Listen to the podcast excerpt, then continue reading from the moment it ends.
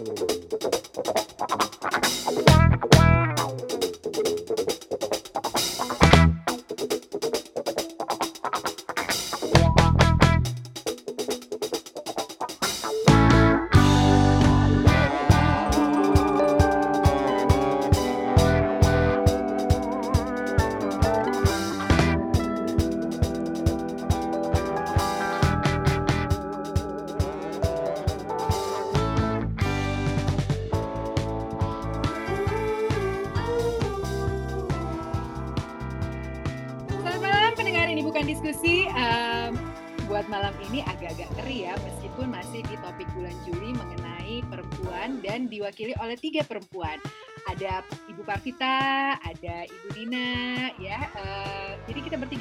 berusaha eh, menceritakan atau mengupas kisah-kisah menarik mengenai topik-topik yang berhubungan lebih ke perempuan. Seperti topik malam ini, topiknya adalah mistis ya, perempuan dan mistis. Jeng jeng. Tapi tadi Vita ngingetinnya di awal, dia bilang gini, eh, Mel pasang disclaimer. Oh iya, jadi disclaimernya kayak gini ya teman-teman. Di hari Kamis malam jam 7 malam ini, kami tidak bermaksud untuk menyinggung perasaan siapa pun dan makhluk-makhluk apa pun dengan topik kita malam ini. Karena memang topik malam ini adalah murni membedah topik mistis sesuai dengan pengetahuan yang memang kita tidak pernah miliki ya. Jadi semuanya asing suka-suka. Jadi semoga nggak ada yang tersinggung ya teman-teman. Oke deh kalau gitu. Jangan dikirimin bola api ya. Benar.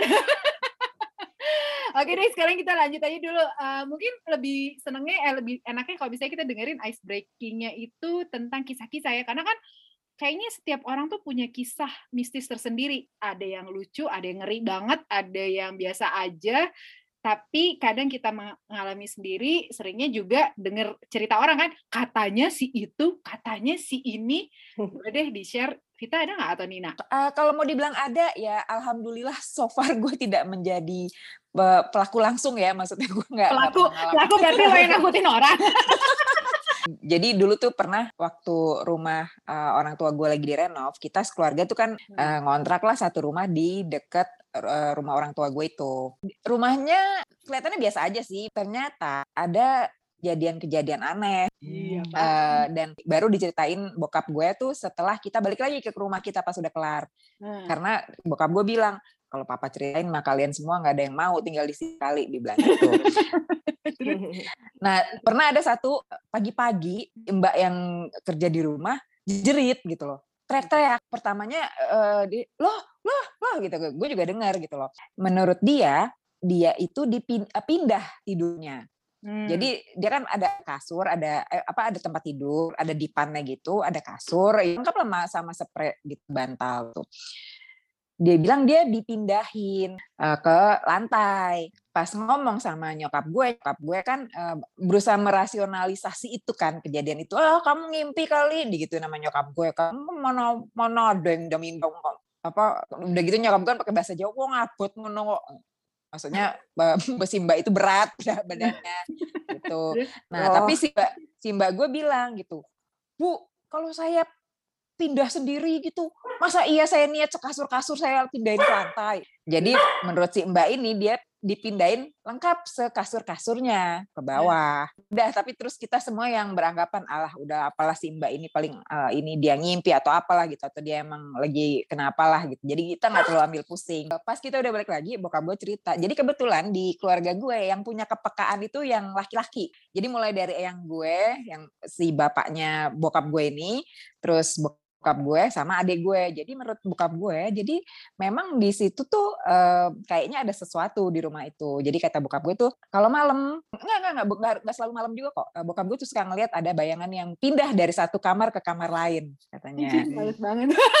Jangan. Tapi bokap gue diem aja nggak ngomong sama siapa-siapa karena menurut apa menurut bokap gue ya papa ngelihat kalian biasa aja jadi papa nganggap eh, kalian nggak nggak ada yang diganggu gitu. Hmm. Terus adik gue dia belakangan juga cerita menurut di- dia mini kompo yang kita bahas di perempuan teknologi jadi dulu masih zaman mini mini eh, radionya itu suka nyala mati sendiri jadi kadang-kadang ngerekam dari uh, kamar gitu ya.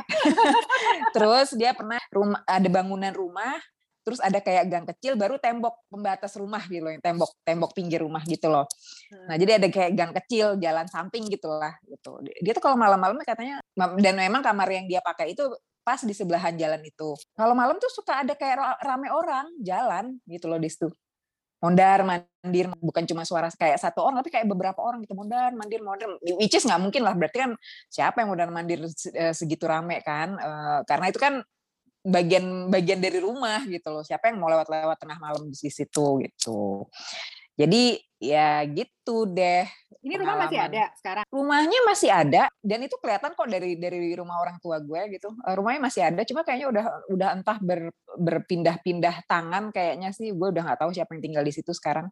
Uh, cuma menurut bokap gue tuh asalnya kayaknya dari pohon besar yang ada di belakang rumah itu. Which is sekarang udah nggak ada pohonnya kata bokap gue. Jadi mungkin sih udah nggak ada ya. Tapi kalau cerita tentang mistik-mistis gitu ya, gue tuh orangnya kan skeptis ya. Maksudnya nggak percaya sama yang seperti itu gitu ya. Maaf loh ini ya, maaf. Jangan terus dibikin percaya gitu. Bukan nantangin gitu.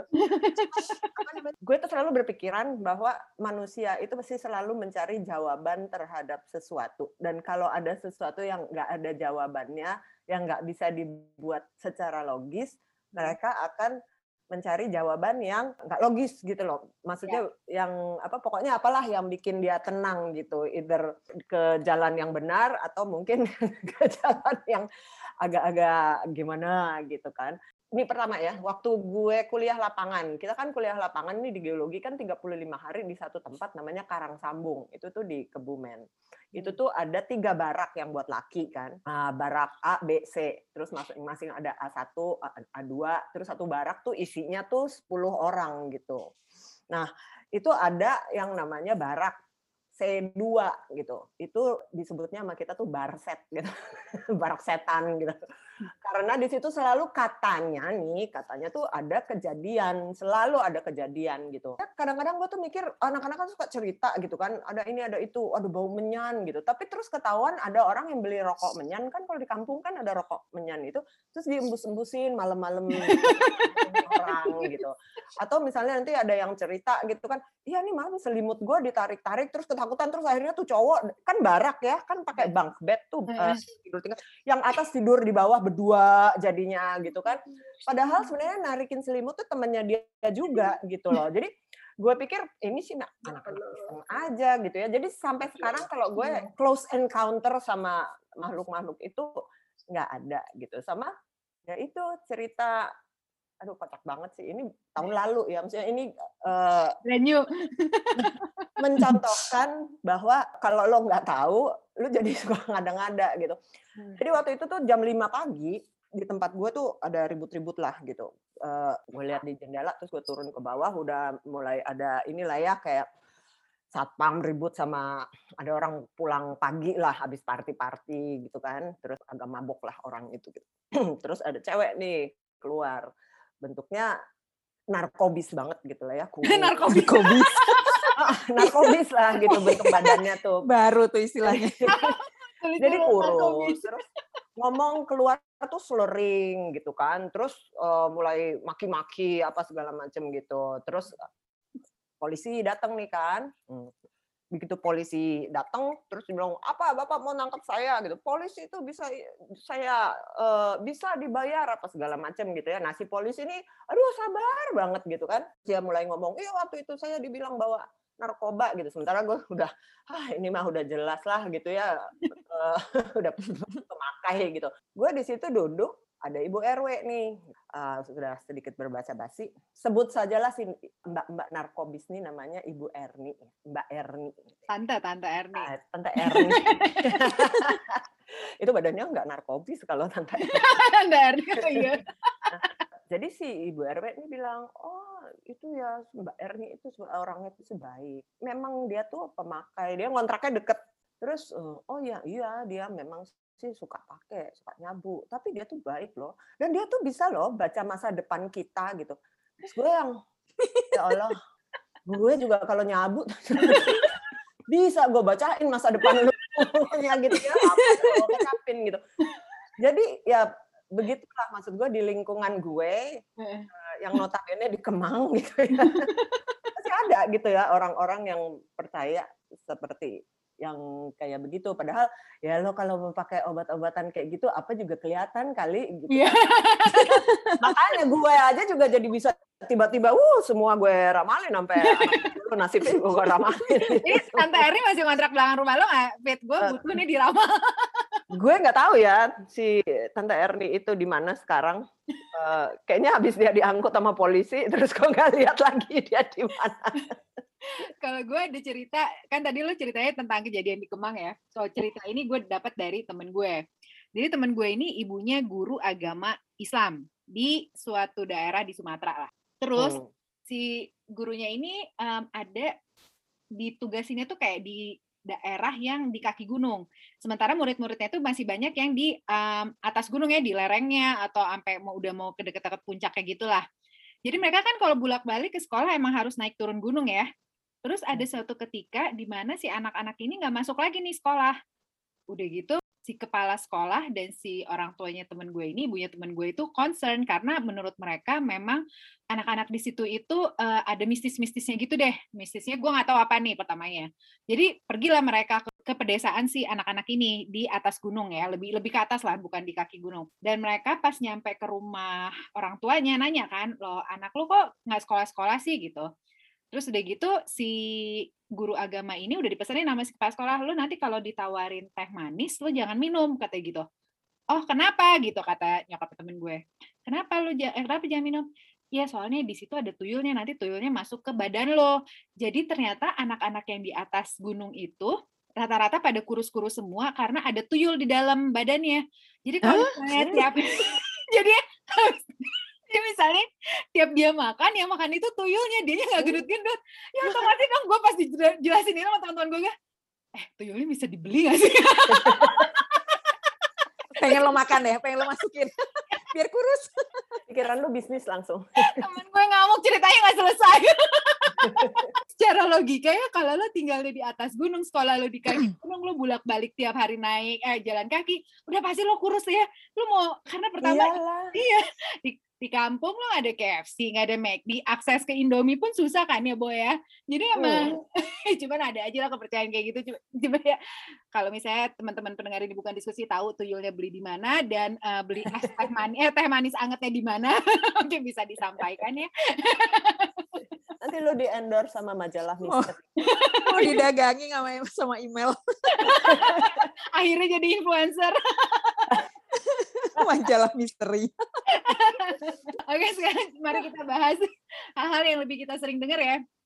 Kayak hmm. misalnya um, jimat, pelet, susuk, dan santet. Waduh, uh. yang mana yang pernah kita coba?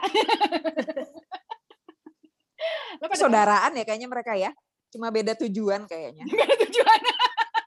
Iya nggak sih? Ya kan? Kalau jimat tujuannya apa? Kalau gue kalau yang gue sering dengar sih jimat itu untuk supaya kita kebal. Oh, gitu. iya. Jadi misalnya uh, biasanya kan kita yang suka kita dengar uh, pakai jimat tuh bangsa uh, gangster-gangster, iya. jawara-jawara kan biar nggak tembus peluru. Iya nggak tembus peluru, nggak nggak mempan dibacok lah apa gitu. Suka baca koran pos kota kan gitu ceritanya. ya ada ada bagian.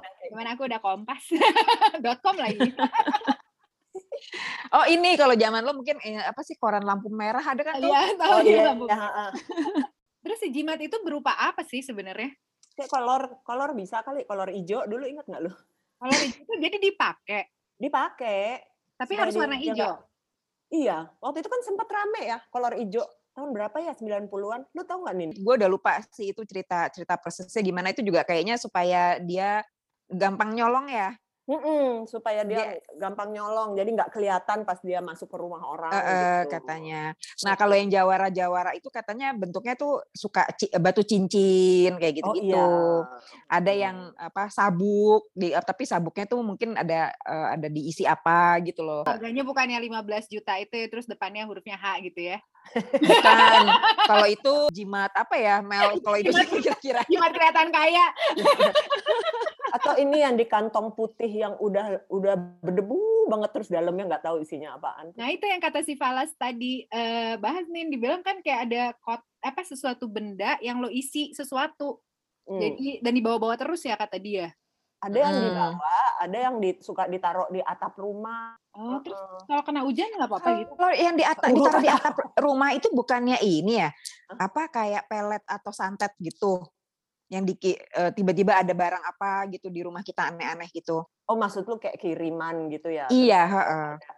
Gak tahu ya, gue tuh inget waktu dulu gue kawin di rumah mertua gue ada pas waktu dibersih-bersihin tuh di atasnya tuh ada kantong warna putih katanya gitulah. Jadi pas waktu gue baru masuk ke sana dibersih-bersihin rumahnya terus nemuin itu.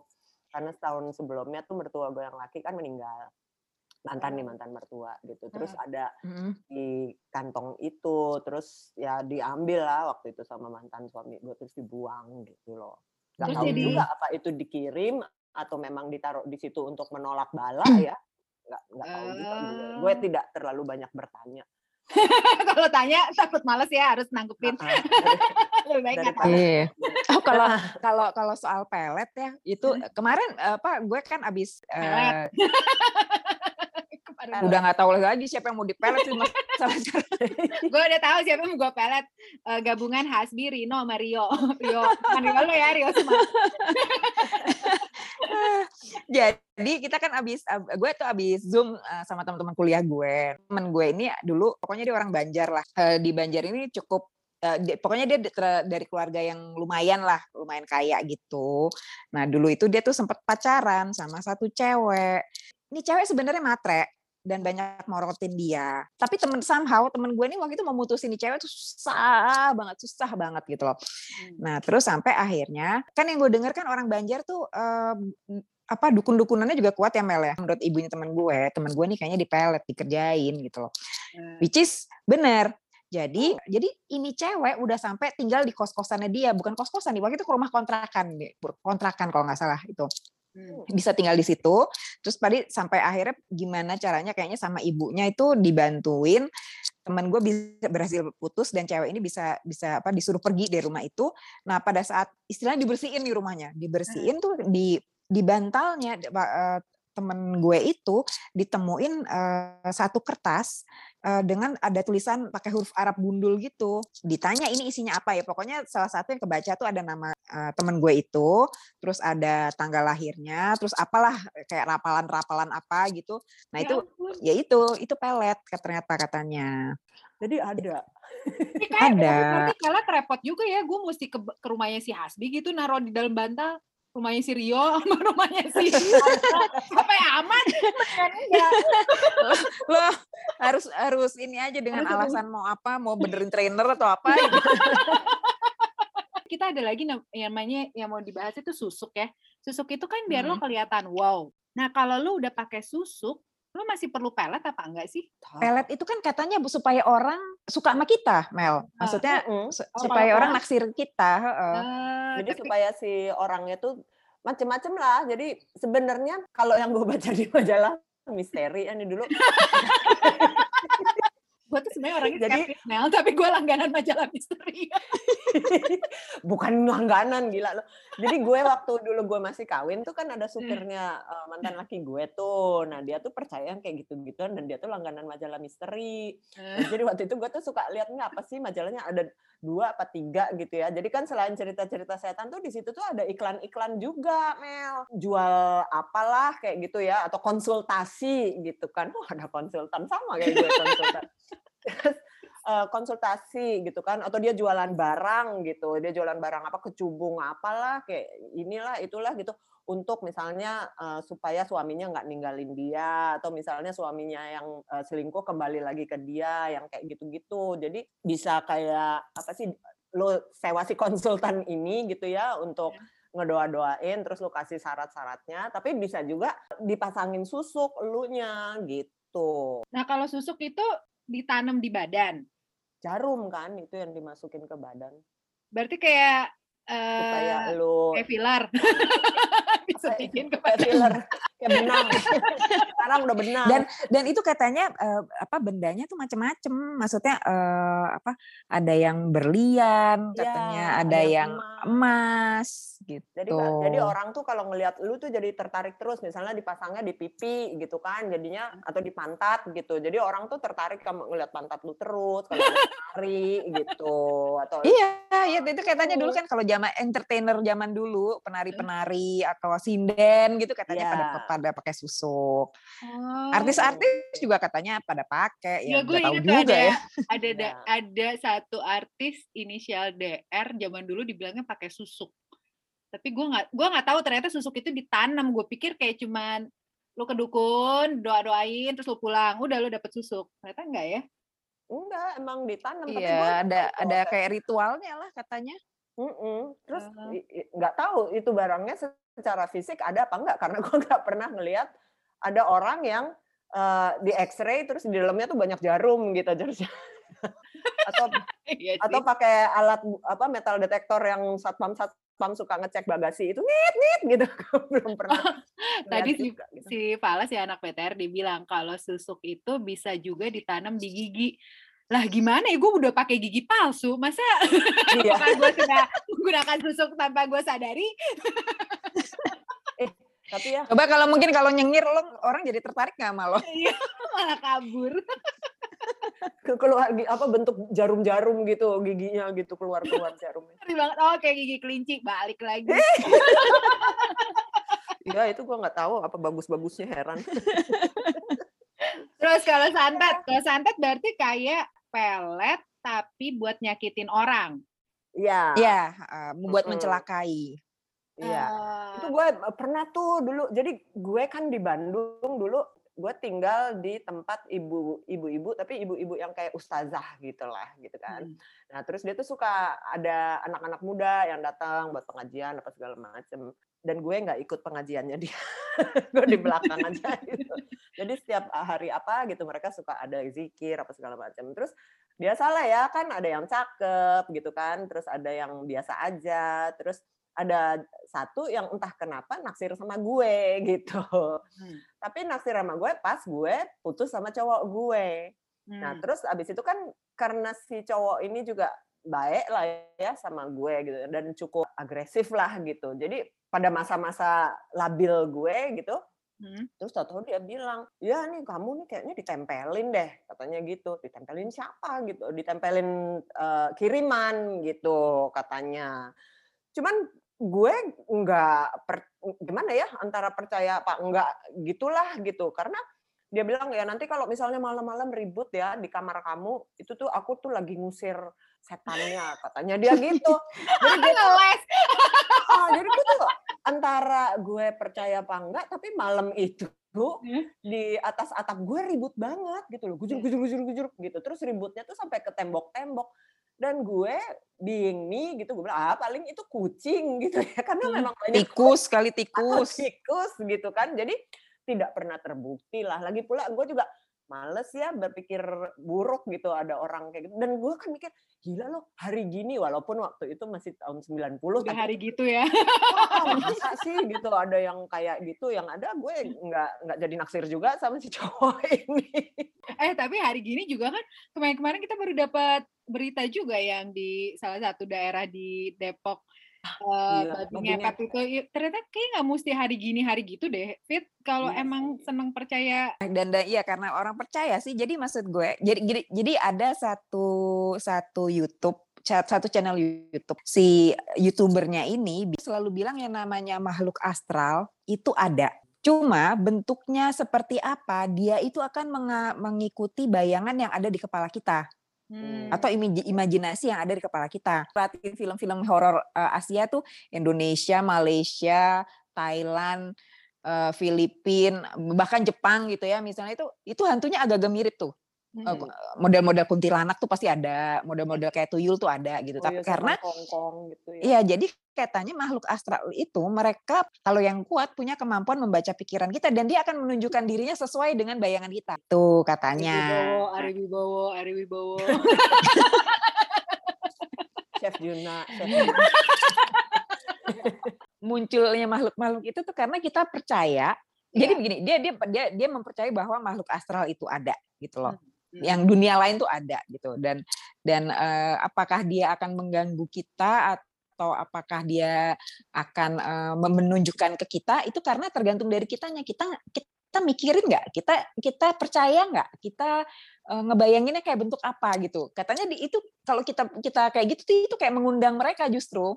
Oh. Iya sih, maksud iya benar juga ya. Maksudnya nggak ada ya di sini setan-setan tradisional kita kan bentuknya ya begitulah gitu kan entah macan kalau kalau orang Sunda kan macan gitu ya hmm. atau enggak ya kuntil al, kuntil anak kuntil anak kan pasti cewek cantik rambutnya panjang terus apa pakai putih gitu kan hmm. jadi ya mungkin yang ada di bayangan orang-orang itu ya di sekitar sekitarnya ya perempuan perempuannya ya kayak gitu baru ya setan si manis kenapa pakai baju ketat banget warna pink ya?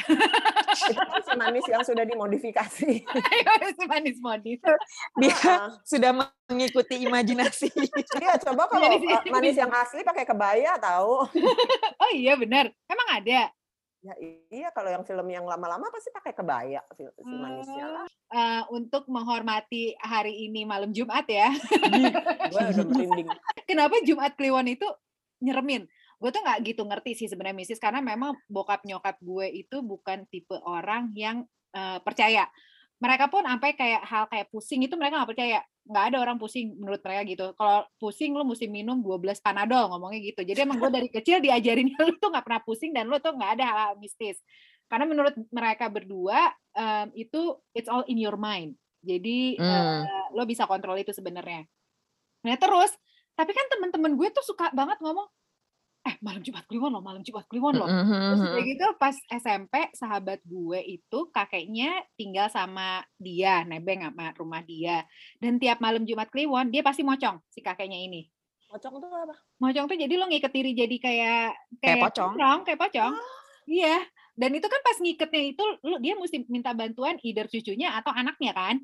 Di situ dia gue nggak mau ke rumah lo ngeri terus kayak gitu itu kan satu tuh ya malam Jumat Kliwon. Terus tadi juga lu Fit lu uh, pas kita chatting lu cerita tentang nyuci keris. Tuh nyuci keris tuh harus malam Jumat Kliwon juga apa enggak? Tahu ya kalau istilah kayak kliwon tahing yang kayak gitu gitu kan istilah Jawa weton ya. itu weton hari weton weton Jawa. Weton Jawa. Jadi pasti ada hubungannya sama budaya Jawa ya. Kalau kita di Sumatera kan nggak ada. Iya uh, uh, iya jadi jadi gue gini mungkin yang yang orang Jawa cuma gue doang ya ini ya, coba coba dijelaskan. Jadi itu kan sebenarnya kenapa malam Jumat Kliwon itu mistis gitu ya nakutin. Kliwon itu kan sebenarnya salah satu weton Jawa. Orang Jawa itu ada mungkin kalau yang kejawen kali ya, itu punya ritual untuk puasa, Mel. Hmm, Puasanya 40 hari kalau nggak salah ya. Pokoknya dan malam terakhirnya itu jatuh memang di selalu di malam Jumat Kliwon, hari terakhirnya. Oh ya ampun. Gitu. Nah, jadi eh, konon itu malam Jumat Kliwon tuh memang punya apa punya malam yang eh, magis lah gitu hmm, hmm. di kepercayaan kepercayaan orang yang melakukan ya jadi dan itu tuh katanya di di malam itu memang makhluk astral gue pakai pakai istilah makhluk astral deh. Makhluk astral itu memang banyak banyak berkeliaran katanya di malam itu. Nah jadi kenapa ada ritual macam-macam di malam Jumat Kliwon itu? Katanya sebetulnya untuk mengusir makhluk-makhluk itu. Mungkin ada yang nyuci keris gitu kan. Uh, dan itu juga uh, di di saat itu tuh dipercaya bahwa uh, apa uh, arwah leluhur itu juga uh, bisa datang di malam itu jadi kayak oh. ini loh Mel, kayak lo nonton film Disney yang kartun itu apa yang Koko. Nah, Koko, ya itu. Nah, jadi itu kurang lebih mirip-mirip lah. Jadi kenapa uh, banyak kalau orang yang masih kejawen itu melakukan ritual di malam Jumat Kliwon tuh karena itu. Hmm. Tapi kalau misalnya kalau dari keluarga gue ya, hmm. dulu gue pernah lihat sih eyang eyang gue yang dari bokap, hmm. itu tuh punya keris dan itu tuh kayak dibersihin gitu loh maksudnya gue gak inget itu malam Jumat Kliwon atau enggak karena gue masih kecil ya gue gak ngerti juga itu malam Jumat Kliwon benar jadi ada pakai air terus ada kembang-kembangnya gitu hmm. tadi gue berusaha tahu apa itu si hari pasar ternyata ya si Kliwon Pahing yeah. Wagyu Pon nama mm -hmm. dan cuma legi hari legi Cuma ada lima hari. Terus Iya. setiap, Mm-mm. setiap harinya itu Kliwon itu angkanya angka 8, which is angka bagus kan kalau di kebu- banyak kebudayaan lah angka 8 itu angka bagus. Mm-mm. Pahing 9, Wage 4, Pon 7, Legi 5. Tapi ada juga hari yang 7 hari, Senin, Selasa, Rabu, Kamis, Jumat ada angka-angka juga. Jadi Hmm. pas misalnya lo mau kawinan nih, lo mau kawinan tanggal 24 Juli. Lo hitung tuh tanggal 24 Juli itu hari pasannya hari apa, terus hari biasanya hari apa, lo jumlahin. Misalnya Hmm. Senin Pahing. Kalau misalnya pas dijumlahin angkanya 13, lo nggak boleh tuh kawin tang hari itu karena angkanya jelek gitu. Baru tahu loh. Nah, ini Ya yang menarik Mel, Hmm. Mel, yang menarik nih, ternyata hari Jumat itu itu tuh ada ada pengaruh pengaruh dari zaman Belanda. Kalau bule kan percaya Friday the 13 kan. Oh, iya, iya, Oh, iya benar. benar benar Nah, jadi ternyata Jumatnya itu itu itu ada asimilasi pengaruh dari Gila ya. budaya dari zaman Bela- Belanda. Hmm. Gitu. Karena Jadi bule ya, kan percaya perpaduan Friday the antara 13 barat itu. dan timur ya. Iya. Jumat Kliwon. mungkin mungkin berarti yang kalau wage angka 4 pengaruh dari budaya Cina. Tiongkok berarti ya. Cina. benar. Mungkin ya. Ini menarik. ya, Tapi kan, eh, menarik ya. Kalau gue tuh mungkin gue nggak percaya dengan ada yang bentuk keras gitu ya. Maksudnya ini ada gitu kan yang wuh nongol gitu. Ya, tapi kalau gue percaya ada energi yang lu nggak bisa explain. Mungkin Ya. energi Iya. itu kali yang terus seorang menerjemahkannya ya kayak yang lu bilang itu nih apa yang ada di Mm. kepalanya. Jadi si energi itu dia mengilustrasikan sebagai ini bentuknya begini gitu kan. Si Laila nih, gue perhatiin tahun lalu dia mulai takut tidur sendiri. Terus gue Hmm. kan nanya, kenapa? Laila takut aja mami, takut apa? Takut sama yang Laila baca. Dailah, gue bule coy. Ada setan yang kayak gitu nggak ada. Dan otak kita tuh memanipulasi, bisa memanipulasi ya. Maksudnya kayak gue tuh punya keponakan yang eh, katanya tuh dia tuh sensitif dan dia tuh waktu dia kecil kesian tuh dia suka ketakutan gitu kan. Jadi indigo indigo gitu. Heeh, katanya indigo gitu. Jadi dia kalau lewat kuburan dia selalu pasti nunggungin gitu, nggak mau ngeliat gitu. Terus eh, dia pernah tuh main ke rumah gue, waktu masih kecil lah, umur umur tiga tahun gitu. Terus main sama anaknya pembantu bokap gue. Terus oh ya enak nih di situ nggak, di sini enak nggak ada hantunya gitu. Terus gue gue kan bingung ya, gue tanya sama ibunya, ini kenapa dia kok ngomong kayak gini gitu. Terus Ya. ibunya tuh cerita, nah udah dibawa ke orang pinter sama orang pinternya tuh nantinya ditutup lah supaya nggak ngelihat karena ngeganggu. Jadi nanti dia nggak mau ngelewatin meja itu karena di situ ada yang duduk misalnya. Kan males ya lu denger kayak gitu di Iya. rumah lu. Heeh, gitu loh yang kayak gitu-gitu. Tapi gua nggak tahu apa yang terjadi di kepalanya dia dan apa yang dibuat si orang pinter ini untuk menutup itu gitu loh Gue dulu pernah baca, jadi memang waktu si Laila kecil itu kadang-kadang gue lagi gelap-gelap dia bilang itu di mami di atas ada yang lagi ngajak Laila ngobrol bla bla bla lah. Males Tapi ah. Tapi memang ternyata anak kecil itu suka begitu. Terus pas di artikel yang gue baca, gue lupa dapat dari mana, dia bilang kalau lo encourage, kalau lo penasaran, maka ilmu itu akan berkembang. Atau gue nggak tahu itu ilmu apa halusinasi atau apa, itu akan berkembang karena lo eh, nge-support kan. Lo Hmm. nge-support, lo tanya lagi, lo tanya lagi, anaknya jadinya berimajinasinya lebih panjang, lebih panjang. Akhirnya jadi terasa eh, betul terjadi. Tapi kalau Hmm. lo bilang, oke, ya udah, mami mau tidur gitu. Lo lupa-lupain, anaknya kan lama-lama tidak merasa di encourage, lama-lama ilmunya katanya hilang sendiri. Jadi ya nggak tahu sih kalau gue, eh udahlah gue males. Lagi ngapain juga gue? Mami itu yang di atas ada lagi ngajak ngomong Laila, lampu mati, gue cuma berdua. Kayak males. ngobrolin apa Untung lo nggak gini ya. Coba ceritain dia ngajak ngobrol apa gitu. Anjir males. mama ikutan dong. Katanya dia nggak suka sama mami. Mama ikutan dong. jadi itu kali part of apa kan ada masa-masanya yang lu punya imaginary friend gitu ya Iya, iya bisa jadi. Terus udah gitu nih. Eh, tadi kan lo bilang Fit eh, masalah kuburan kalau lewat kuburan nggak mau lewat eh nggak mau iya nggak mau lihat nggak mau lihat nggak mau, lihat. Hmm, gue hmm. juga loh gue itu bener-bener takut banget sama namanya kuburan dari gue kecil seingat gue gue paling nggak mau lihat kuburan. Tapi pas waktu itu gue ke Amerika kan kuburan gitu aja ya lo bisa injek-injek. Sejak itu gue nggak pernah kayak taman malah kadang-kadang kan. Ah, lo kan rapi piknik kan bagus. terus lo piknik juga gitu di situ sejak saat itu gue nggak pernah lagi takut sama kuburan kuburan kita tuh emang kayaknya dibikin uh, dibikin serem dibikin, dibikin serem orang Indonesia uh, yang dibikin keramat gitu loh udah gitu kan kayak uh, apa pohon Kamboja lah katanya apa, mm. pohon kenanga lah katanya apa, which is lo bisa lihat itu semua di kuburan kan? Itu kan sebenarnya pohon-pohon yang bunganya ada fragrantnya kan? Ah, iya betul.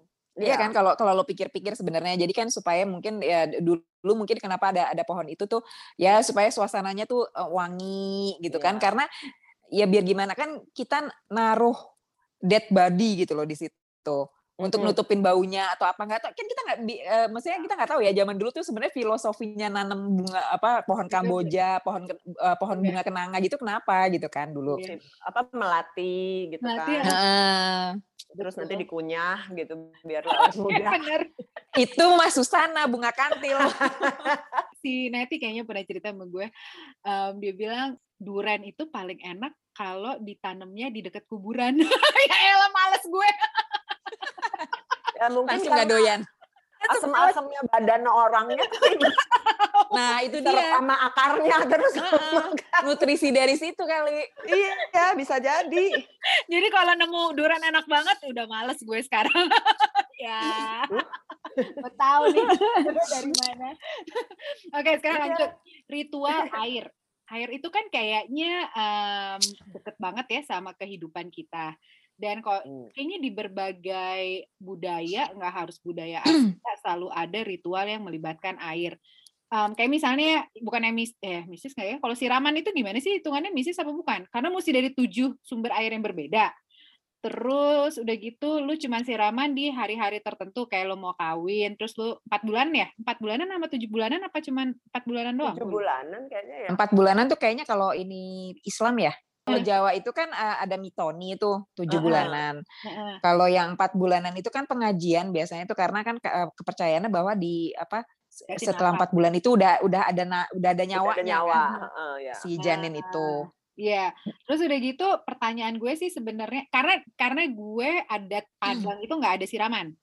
Hmm. At least ada tadan yang gue tahu ya. Gak pernah ada tuh. Di Batak juga nggak ada.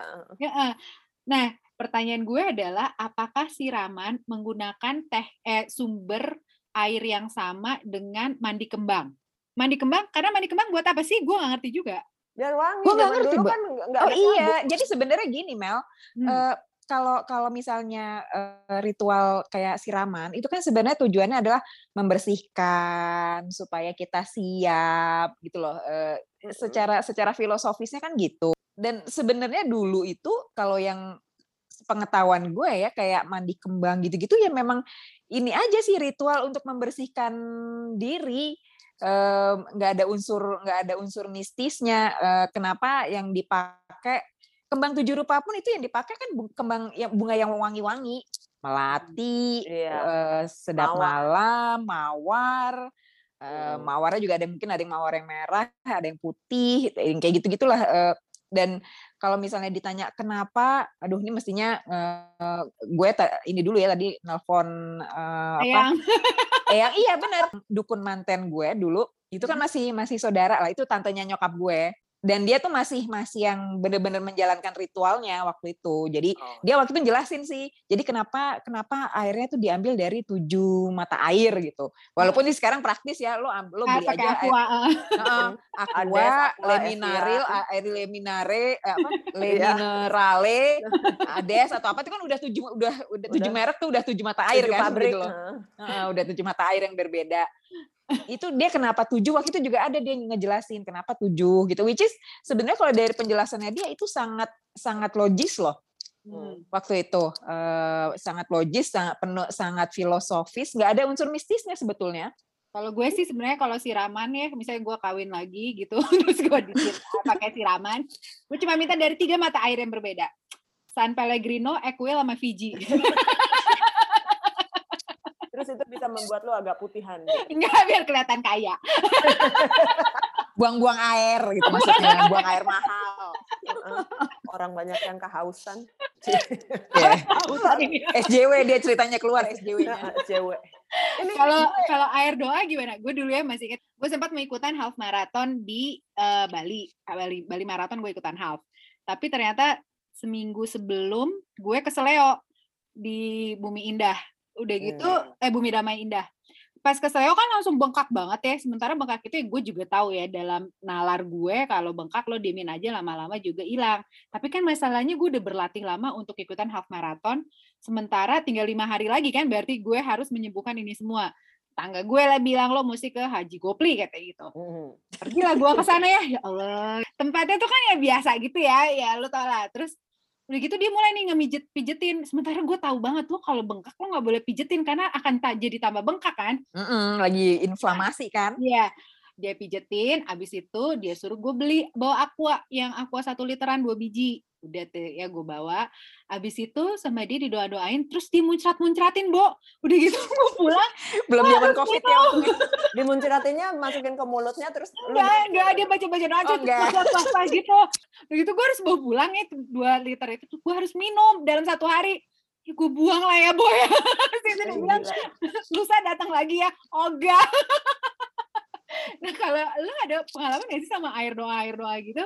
Nggak pernah gue. gue nih lagi-lagi gue mikirnya gini ya.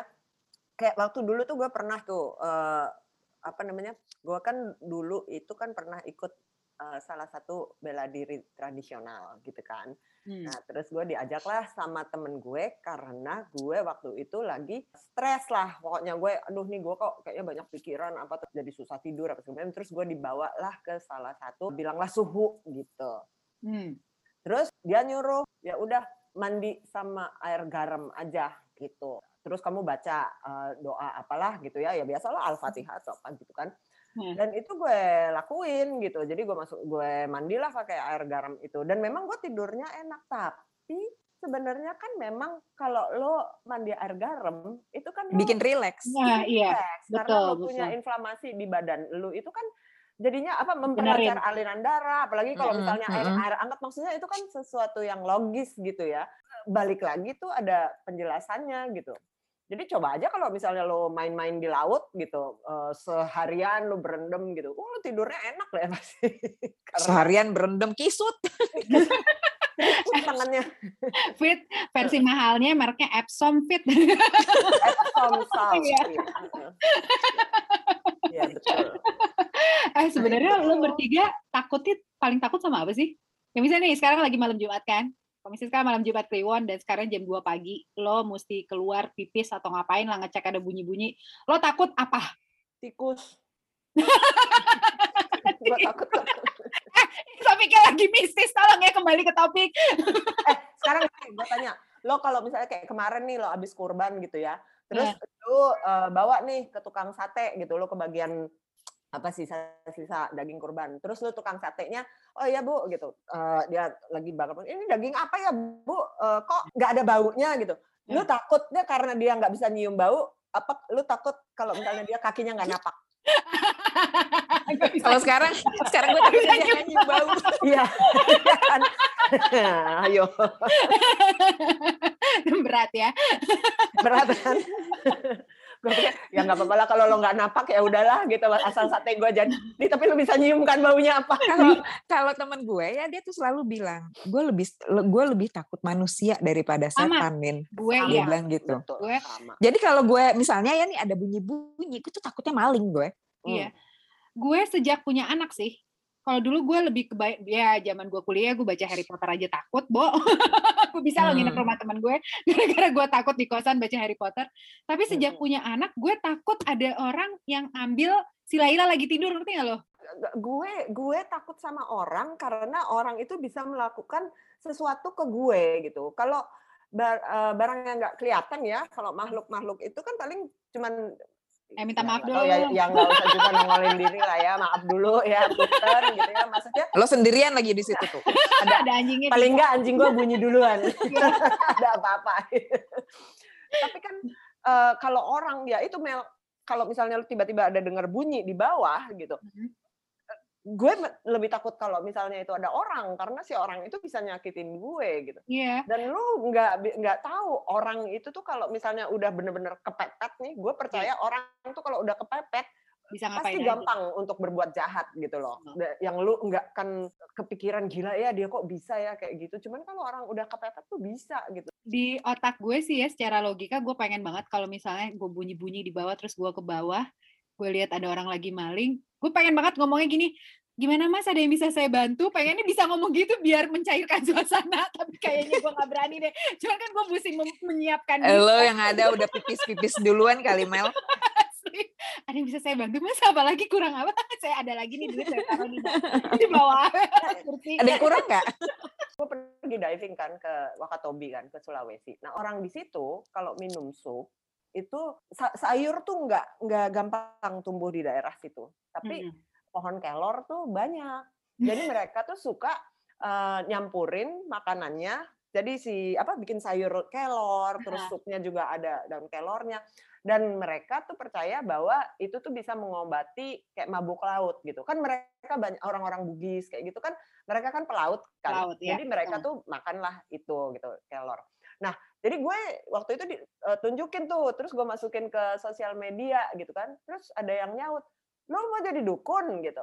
Gue nggak ngerti gitu kan. Gue nggak nggak tahu gitu. Tapi terus pas gue balik ke Jakarta gue tuh mikir gue nanya waktu itu lagi sama orang kantor gue lo tau nggak kalau gue mau beli pohon kelor di mana? Nah lo mau ngapain? Gitu. Hmm. terus emangnya kenapa? Itu kan orang-orang apa Betawi Betawi itu kalau dukun-dukun itu di rumahnya tuh punya daun kelor. Karena itu katanya powerful. Terus gue inget waktu itu tante gue pas mau meninggal meninggalnya kan karena cancer gitu ya. Eh, jadi dia istrinya om gue dan kebetulan dia dari Jogja gitu dan dia sangat percaya lah gitu eh, dengan yang mistis-mistis gitu. Jadi pas waktu dia mau meninggal anaknya tuh manggil tuh ada orang uh, inilah ya paranormal atau orang pinter gitu dibawa si daun kelor tuh si kepret-kepretin ke dia katanya supaya cepat meninggal gitu loh supaya gampang meninggalnya gitu. Jadi pokoknya si daun kelor ini powerful lah gitu kan. Terus ternyata lu tahu kan daun kelor itu bahasa kerennya apa? Moringa. dan moringa. Superfood ya, Bo. iya, dan moringa ini iya superfood kan salah satu superfood kan yang sama lah dengan quinoa, uh, uh, chia seed, kan, chia seed gitu uh. yang nanti sudah dikemas dalam bentuk lain lu beli gitu dengan, yeah. dengan harga padahal lu bisa tanam-tanam di sini. Lu kebayang nggak dengan tetangga gue yang mempercayakan masa depannya ke Mbak Erni itu oh, tiba-tiba di rumah gue ada pohon kelor apa enggak diusir gue adalah gue. Dukun dukun. Ini ibu ini nggak ke kantor tapi kok mobilnya ganti ya? Di rumahnya ada pohon kelor. Eh bu kalau masalah kayak gitu mah lo kerja nggak kerja lo punya daun kelor nggak nggak punya tetap diomongin sama tetangga. Apa dia simpenan orang nyimpen kok ya kayak gitu. Lo kalau misalnya dapat kesempatan ya, lo dikasih, uh, misalnya lo ngambil break satu bulan lah dari kerjaan lo sekarang, tapi uh, jadi produser film setan, lo bakalan ambil apa enggak? Agak lah. Produser film setan. Iya, misalnya pengabdi setan atau Nina mungkin favoritnya di I, di I. dering gue, dering. Dering, dering, dering. Duh, sampai goyang. Bikin bikin gue nggak berani nyalain TV. Lo the, the eye gue sampai nggak berani naik lift lo gue. Kenapa gue bilang enggak? Karena itu loh, kalau kita uh, kita intens sama hal itu setiap hari, it will stuck in your head. Kadang-kadang kalau yang sesuatu yang sangat familiar, lo intens kerjain tiap hari, itu kan kadang-kadang suka masuk ke alam bawah sadar lo kan. Betul. Kayak, iya kan, kayak lo misalnya ngimpiin apa gitu, ternyata emang lo lagi lagi dalam sehari-hari tuh lo lagi lagi intens banget ngurusin itu, lo lagi ngerjain itu gitu kan, terus kadang-kadang ke bawa ke dalam mimpi atau misalnya lo lagi inget sesuatu, lagi mikirin, terus nanti tiba-tiba muncul dalam bentuk apa gitu di mimpi lo. Dan itu gue nggak mau. Kalau gue udah karena gue tipe yang mikirin banget. Biasanya kalau gue udah intens gitu tuh pasti akan akan kepikiran dan gue nggak mau itu nempel di kepala gue selama paling gak ber... Sekarang gini deh, iya. gue nonton The Ring aja bisa bikin gue nggak berani nyalain TV gitu kan. Apalagi gue cari sumur di mana ya? iya bener. Soalnya gini, otak lu uh, gue nggak tahu ya otak tuh macem-macem gitu loh maksudnya cara kerja otak tuh sangat aneh gitu sampai apa segala sesuatu yang tidak real tuh bisa kelihatan real gitu kan ya. Nggak mau mancing-mancing otak gue nggak tahu kemampuan otak gue tuh bisa mikir ke mana gitu juga ya. Iya apalagi kan yang yang YouTube yang gue tonton itu kan yang dia bilang bahwa makhluk itu uh, makhluk astral ini dia akan akan tertarik mendekati kita kalau kita mikirin dan hmm. dia akan kayak kayak bisa baca uh, pikiran kita. Jadi apa yang di kepala kita tuh nanti dia akan muncul dalam bentuk itu gitu loh. Kan serem ya? Iya. Aduh ini Lisa ya, temen gue paling penakut sedunia kalau lo dengerin salah lo sendiri mikir-mikirin terus. Tapi ya sebenarnya nih ya kalau misalnya dibilang percaya apa enggak, lu percaya enggak ada maksudnya uh, makhluk gaib itu gitu. Kalau kalau gue sih gue percaya ada makhluk lain di yang yang secara paralel ada barengan sama kita gitu loh. Tapi jadi makanya kenapa tadi gue bilang uh, gue lebih takut sama orang dibanding kalau misalnya tanda kutip hantu gitu ya. Mm-hmm. Uh, karena dari yang gue baca itu mereka karena dimensinya beda, mereka untuk bisa melakukan sesuatu itu pun harus harus harus powerful banget gitu loh. Iya. Lewatin kayak Harus, training, ikutan super intensive class gitu ya tiap hari. Uh, ikut apa kayak semacam master chef untuk khusus apa gitu. Iya, crash course. Nggak maksudnya gini, kan kayak kayak ada kalau misalnya ada orang-orang yang orang apa orang yang anak indigo atau apa itu kan mereka juga punya special gift ya, punya talent gitu. Sama kalau gue sih merasa mereka juga ini uh, makhluk lain ini juga harus punya gift dan punya punya kekuatan lain untuk bisa sampai melakukan sesuatu ke kita menurut gue itu akan justru lebih nakutin orang manusia ya. daripada yang kayak gitu karena mereka juga kan intensinya untuk apa gitu gangguin kita sebetulnya kalau kita nggak mikirin kita nggak nggak punya hmm. punya niat apa-apa juga gitu tergantung gue lagi ngobrol gaul sama siapa ya kayaknya. Kalau kalau lagi di Amerika lo nggak inget kan ada oh, hantu. tapi kan kalau di Amerika lo takut tentang conjuring, inget-inget terus, terlalu dekat sama hidup lo. real ya, real. Orang di Amerika kan orang Inggris, orang Inggris kan juga superstitious loh. Oh iya, orang Inggris iya. benar-benar. Segala macam rumah juga dibilang rumah hantu sama mereka. Gue nggak tahu ya, nggak belum nggak tahu, gue nggak ada pemikiran sampai ke situ sih gue masih lebih kesel sama kelakuan orang manusia pada umumnya jadi kayaknya oh. otak gue tuh di reserve buat mempertanyakan keputusan orang orang manusia kalau oh. yang makhluk astral belum nyampe otak gue sampai situ mungkin suatu saat nanti lah ya cuma not now iya nah itu gue tuh karena gue tuh mikir gini gue nggak tahu menempatkan makhluk-makhluk itu di uh, pohon evolusi gitu loh, ngerti nggak? Maksudnya, maksudnya di di mana tiba-tiba dia bisa ber, bermutasi menjadi makhluk itu gitu loh. Di Homo neandertal, Vita. jadi jadi itu itu masih gue masih nggak ngerti secara secara biologi gitu. Gue nggak iya. tahu dia di sebelah di di mana di pohon di. Uh, Tapi gini juga sih menurut gue, lu tergantung lu dibesarkannya dengan pengetahuan apa. Uh, mungkin value-nya gimana, culture-nya gimana uh, kali iya. ya.